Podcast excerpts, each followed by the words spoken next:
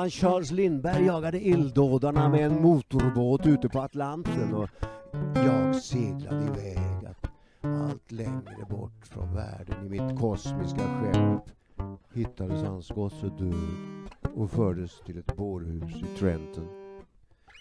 Där bröt sig reportrar skamlöst in och fotograferade den lilles kvarlevor innan pappa hade hunnit fram. Inte undra på att Charles Lindberg avskydde reportrar och kameror lika mycket som Gillis Grafström och mig. Charles Lindberg hade en omutlig idealistisk metod att försöka hålla sig undan. Ungefär som militären smyger. Han vägrade att köpa bort dem. Här tog reportrarna till sina metoder som kritiskt svar. Reportrarna alltså, var som jakthundar i flock och deras bilar och kameror var snabba. Med flygpost kunde de fördela sina bildkopior över hela Amerika och kunde göra sig rika på en enda nog ohygglig bild. Så småningom började en och annan guldsedel dyka upp och man kunde till sist spåra dem till vad man trodde var förövarna. Men lilla ljuslockiga gossebarnet sitter evigen och gråter på sin sängkant i Solen Mountains. Bleka Disa ligger där bredvid. En docka vid sin sida. De gick inte till framtiden. Mina debentures gick heller inte till framtiden utan brändes. Och den skrupelfria maffian av osaliga kunde dra en lättnadens suck samtidigt som miljoner familjer ruinerades, klipptes bort från våra stora världar. Säkerhet, kaos och depression blev följden av alla dystra bakåtsträvares spasmer och vredesutbrott.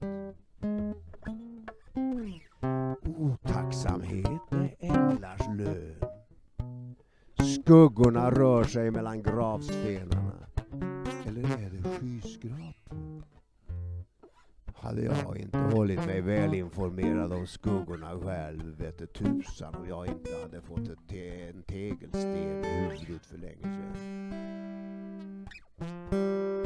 Där har Mr Smith och hans gelikar i reporterskaran varit till hjälp. Jag köpte både deras tystnad och deras informationer.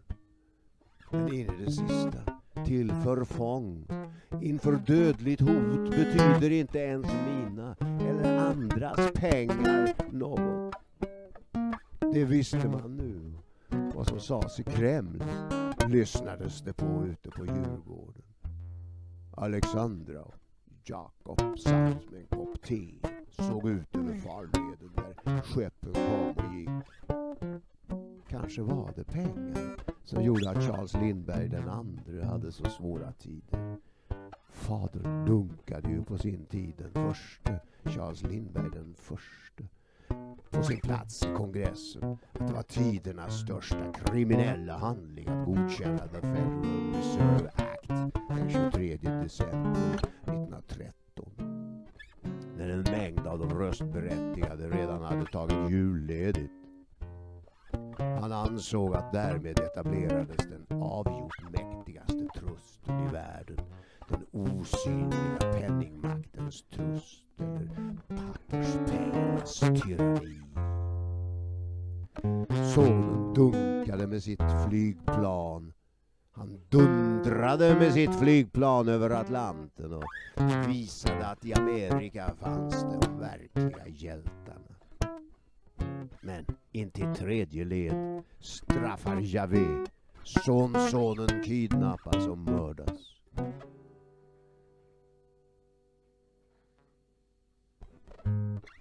Den detaljerade planen att bilda Fed lades på Jekyll Island redan under föregående sommar. Den sommaren vi hemma i Sverige var i olympisk yra. Korsar 3.000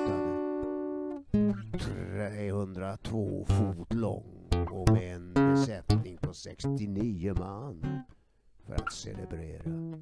Några lättare damer anställda av Jekyll Island Club höll för öronen där de satt och solade och Pulitzer i sin villa skummade av neurotisk vrede över att störas i sin retreat. Tiden var mogen kuppernas kupp och där fanns intet som skulle kunna stoppa dessa gamla ättlingar av slavhandlare och sjörövare från att ta det yttersta steget mot kontroll av självaste sedelpressen.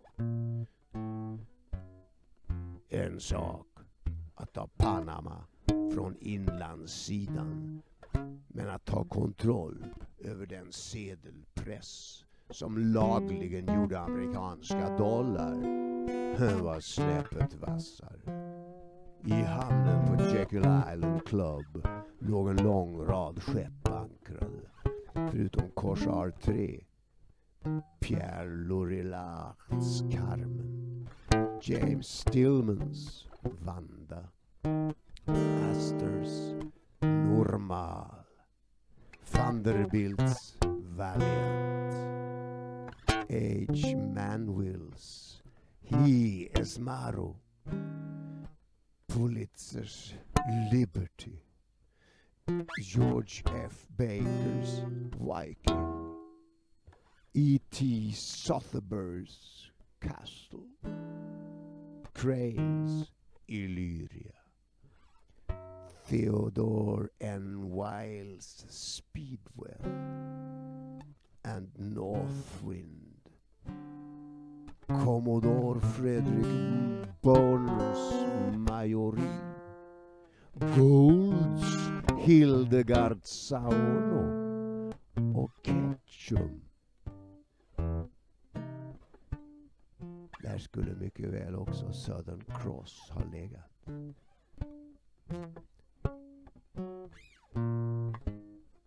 För att komma till ro efter dylika observationer tar jag tag i ritstiftet och sätter mig att arbeta i min bekväma art stol på Ile-de-France och jag känner att jag har evigheten på mig. Och det är lugnt. Alldeles otroligt lugnt.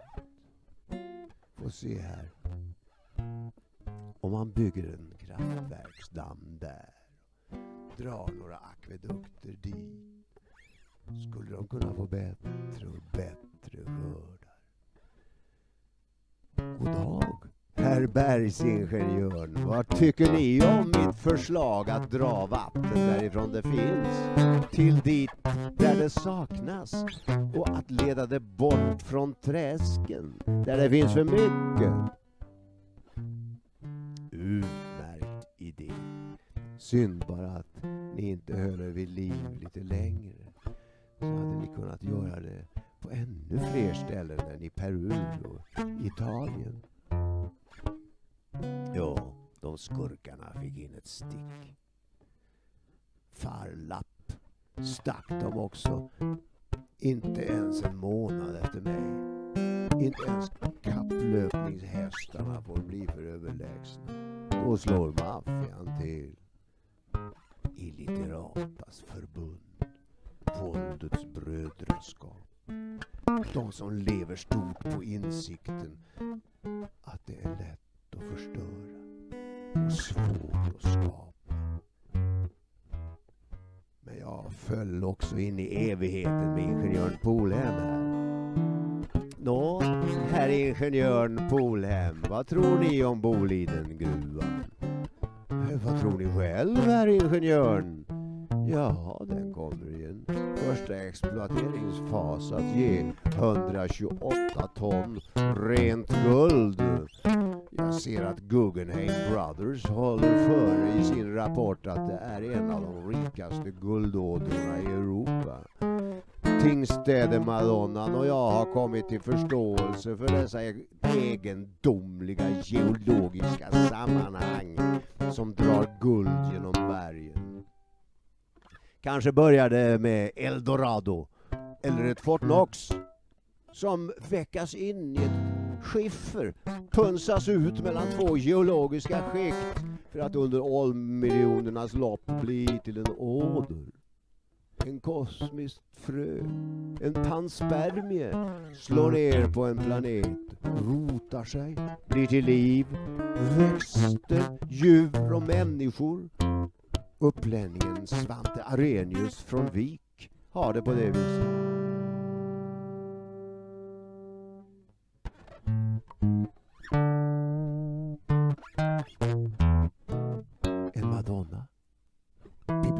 Bibliotekarien Jakob Grånebo. Jakob de Hemse hos storhertigen av Toscana skickar böcker till sin käre kejsar Napoleon från världens alla hörn. Även en av Tingstädemadonnan. Tingstädemadonnan? Hon som gav guten Kristoffer Polhem från Tingstäde sitt inre ljus. Bilden av Madonnan solkig vid det här laget. Titta på de Madonna-lika kvinnorna som kommer i sina cabrioleter nerför Kungsträdgårdsgatan. Och man ska in i sitt arbetsrum och har en bild av en sådan hängande på någon vägg blir ju sådana vilda ögon en störning. Konstnärernas madonnor är för det mesta hovror som de har fiskat upp från gatan och betalat för att sitta modell. Men en kysk, träsnidad, medeltida madonna går an.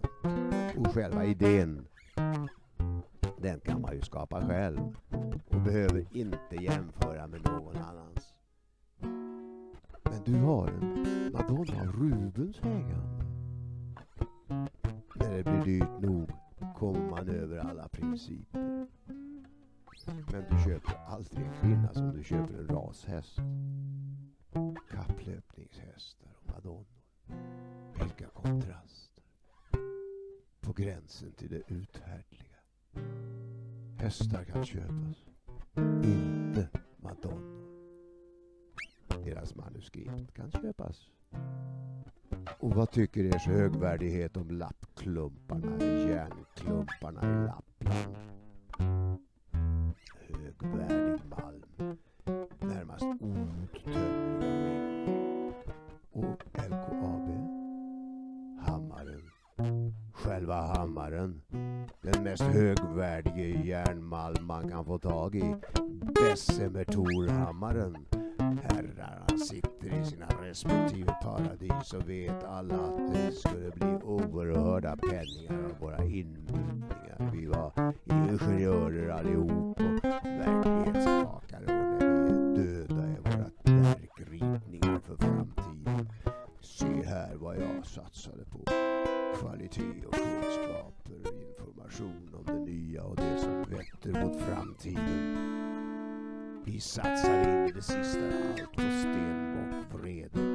Och Pollux och de tolv krigsskepp på de svenska sjöarna. Släpade och drog i galärrännan genom Bohuslän, Färingesjöarna. Men vi drog på oss elden. Är det därför ni hamnade här? Om ni hade lyckats sänka den dansk-norska flottan och den svenska imperialismen hade vuxit vidare undrar jag om ni hade kommit hit. Tyvärr drog jag av rakt motsatta skäl också på mig elden och stupade. Är det avsikten eller resultatet som räknas? Deontologi eller teleologi? Just som jag hade fått en skön kantsk anledning att trappa ner lite på arbetstakten och låta andra ta över och förvalta mina företags konglomerat störtade allt samman. Resultatet blev gråt och förtvivlan. Men dina avsikter var goda. Det är ju inte ditt fel att du blir förgiftad.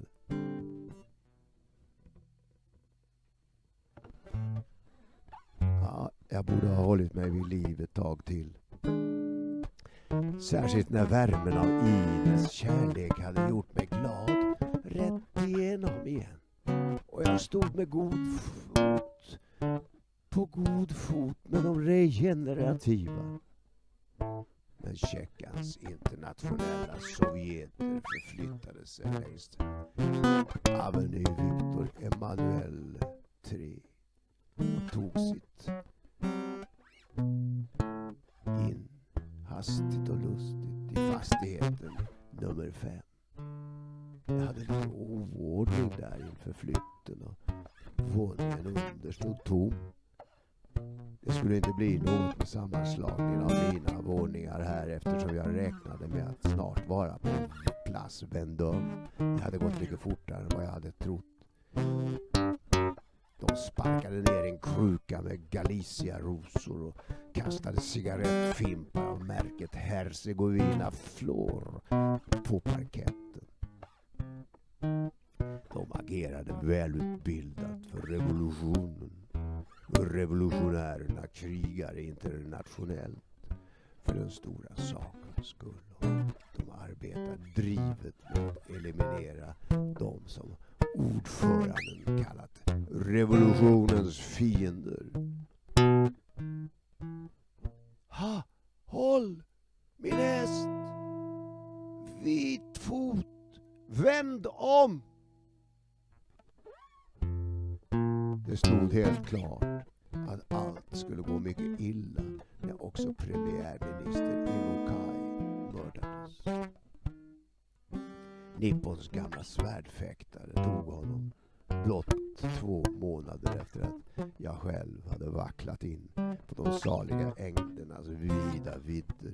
Och en stackars livrädd major hade satt sin namnteckning under koncernens dödsdom. Ahlström vill säga.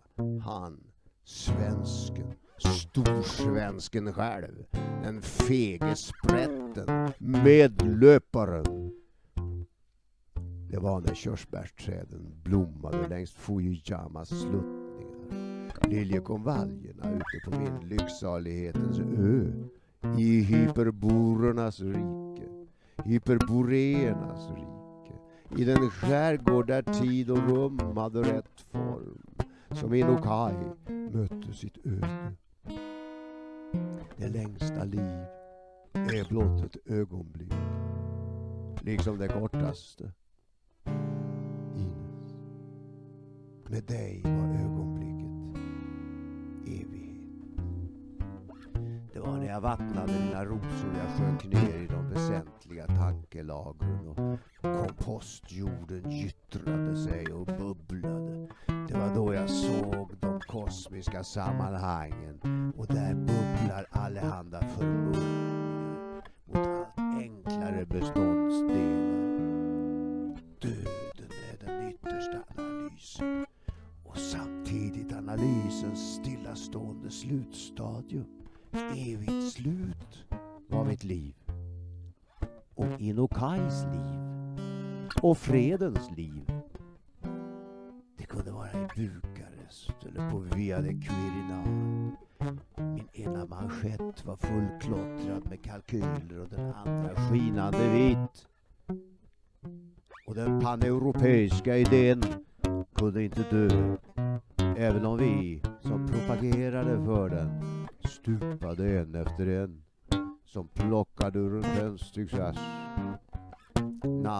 Somnade in, allt för ung även han, på verandan på Polhögda. Han var lika besviken på tillvaron som jag och kunde inte acceptera att ondskapen och dumhetens tvillingpar ständigt vann fram bland ungdomen. Jag kunde ju förklara det genom att peka på den bolsjevikiska pedagogiken. Men Nansen hade förklaringen mer i att det var bättre förr. Något jag knappast kunde tycka. Som kände till Attikos tid bra och snabbt knappast såg att det var särskilt mycket bättre då. Vilddjuren sliter alltid in älvorna ur varandra. Machiavellis förstedjur föds i alla tider. Jagar bara kråkor.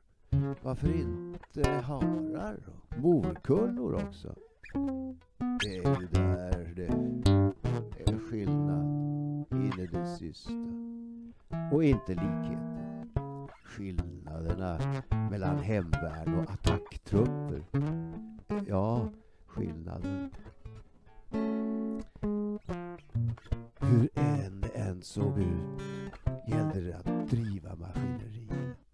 Inte bara med lyxhungerns motor utan också med den eviga ungdomens hetta vilja till förändringar och leda vid det bestående.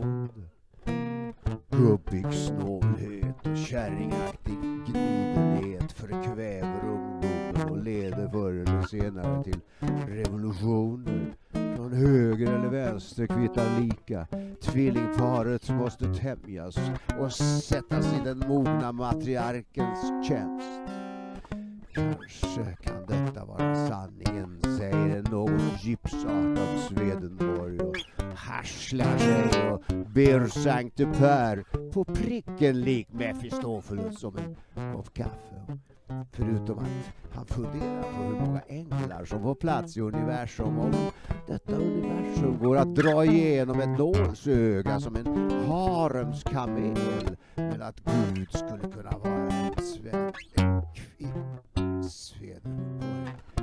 Själv har annars umgänge med de döda som fått liksom nya kroppar som bara blir mer och mer fullkomliga Eh, nyttjande samma nöjen fast i högre grad som på jorden.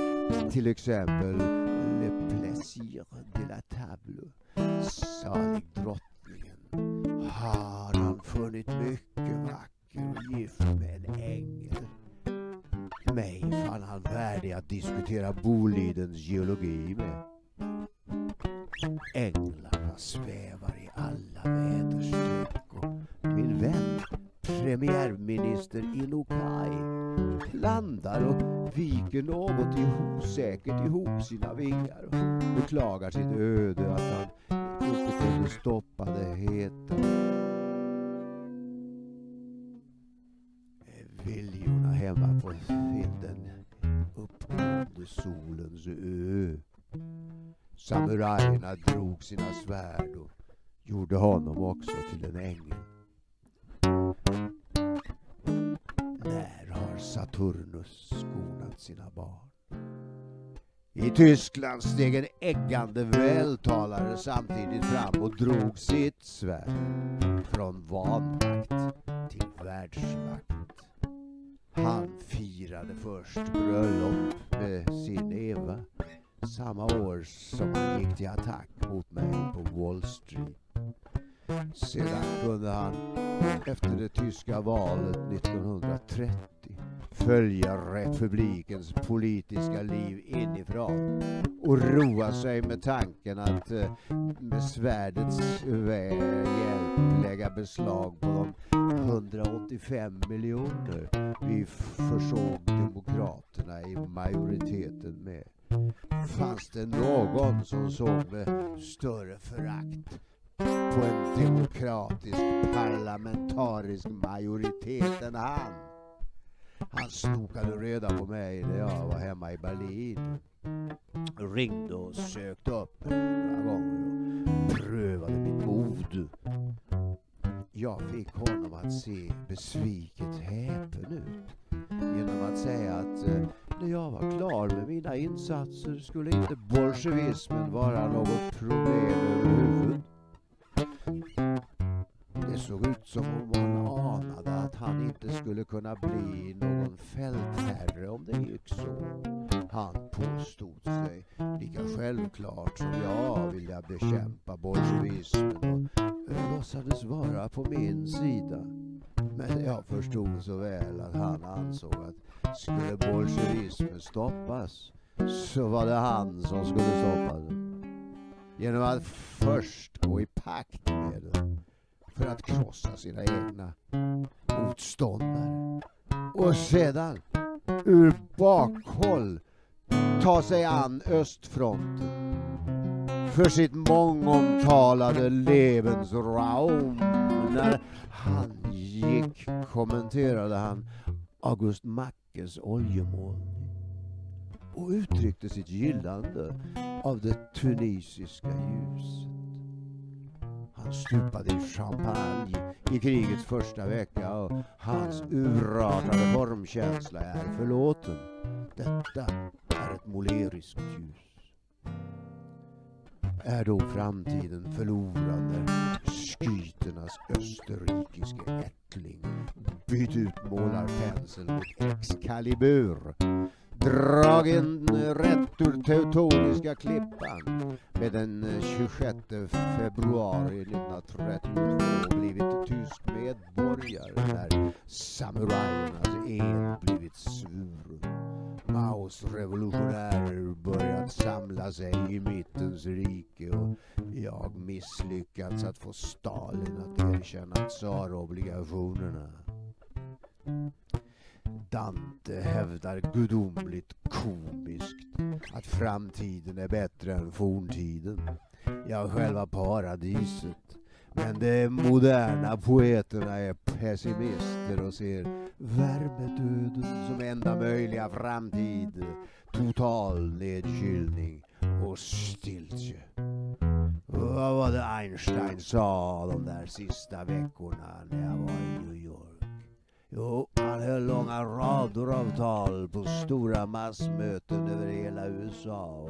Jag hörde honom tala i Santa Barbara där han sa att han hoppades mycket på den stundande nedrustningskonferensen i Genève där både han och jag skulle tala.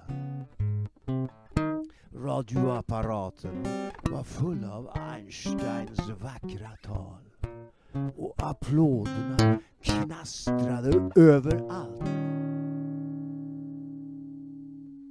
På uteserveringar och längs löpande band.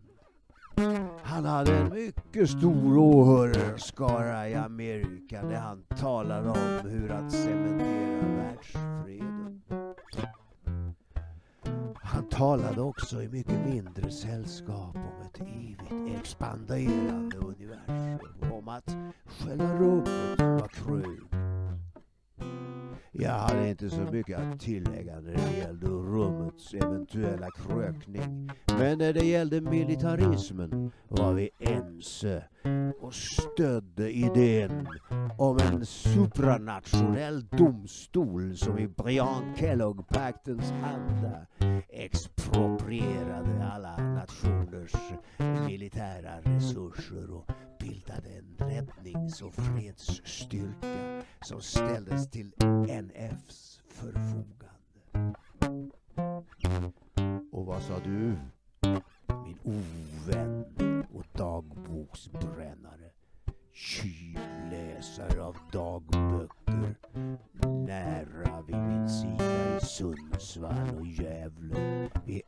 älvarnas utlopp i Östersjön. Jag? Ja, just du som utgav dig för att vara min vän men bara var en lismande advokat.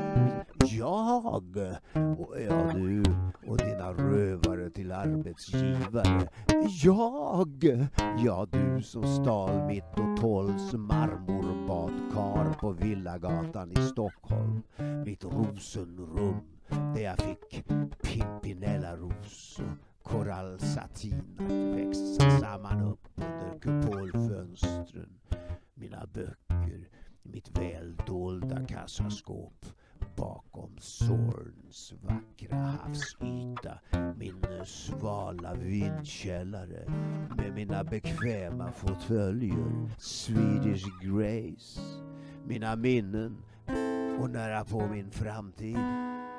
Jag, jag sitter i ett konstruktivt dilemma och vet inte om det är rätt eller fel att tro på det som är sannare än något annat. Något som är vackrare än något annat. Bättre och mer hållfast. Det är en nihilistisk värld till vänster och en vulgär och optimistisk till höger och rakt upp far änglarna och rätt ner ginnerna och mörkmännen. Som elektromagnetiska fält inte bara Dante ser ett evigt liv framåt i tiden. Det gör de flesta troende kristna. Men de dialektiska materialisterna ser värmedöden Beror det inte på om man ser evigheten som en begränsad eller obegränsad tidsrymd? Kan den vara både och, som Bohr tycks vara inne på? Det låter som om du i alla fall ser dig omkring åt alla håll och inte blundar för något annat än att det du vet redan är outhärdligt. Jag råkade bläddra i Phyllis Pidleys bok Songs Still Unsung. Maloja Roslavets väste Jeff Hawthorne och hans öga var utan glans. Mm, jag vet inte.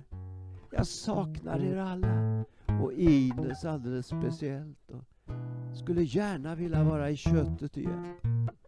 Hur det nu än är i änglarnas värld är det lite dåligt med direkta fysiologiska sensationer. De är ju erbarmligt eftertraktansvärda. Hur futtiga de än må vara under evighetens synvinkel. Det tror inte jag. Ropar den gamle bergsingenjören jag tror att de njuter högre njutningar i en högre värld. Tror? Vet du inte det nu?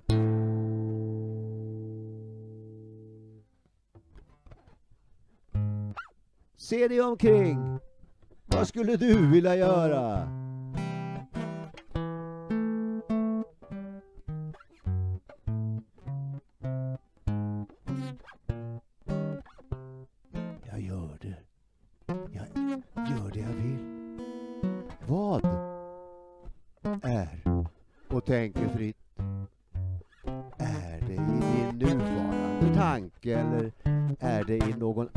Annans tanke du finns?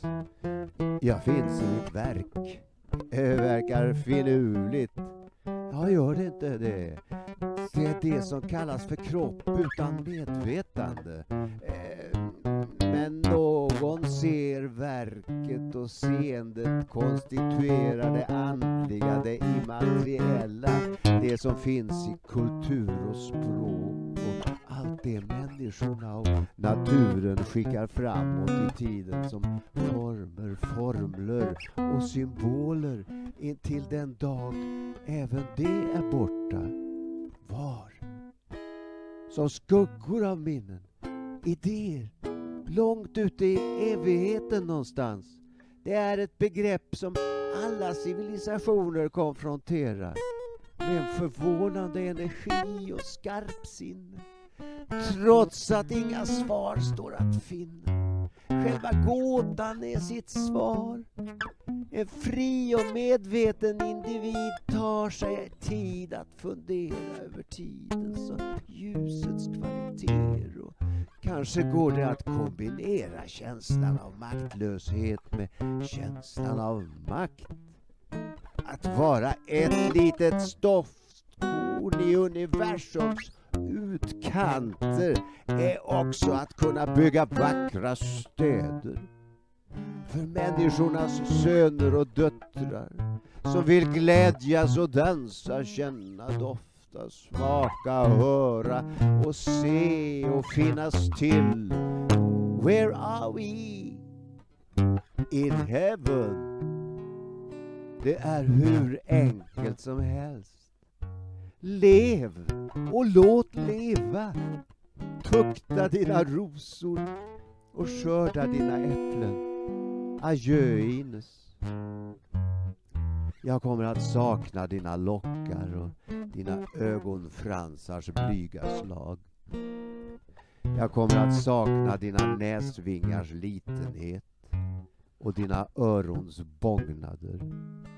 Jag kommer att sakna ditt korta kvittrande skratt och ditt skamsna uttryck när jag kom med det diskreta överdåd du var värd. Jag kommer att sakna din trivsel i blomsterdoften och dina vilsamma tankar. Men jag kommer heller aldrig att glömma. Så länge människor finns till och tankar tänks och känslor känns vettiga mot det växande och spirande blomsterlivet. Några grenar vispade mot en ruta någonstans. Marsvinden friskade över det ännu tillfrusna Kalmarsund. Ett handelsskepp bogserades i en smal isränna in mot hamn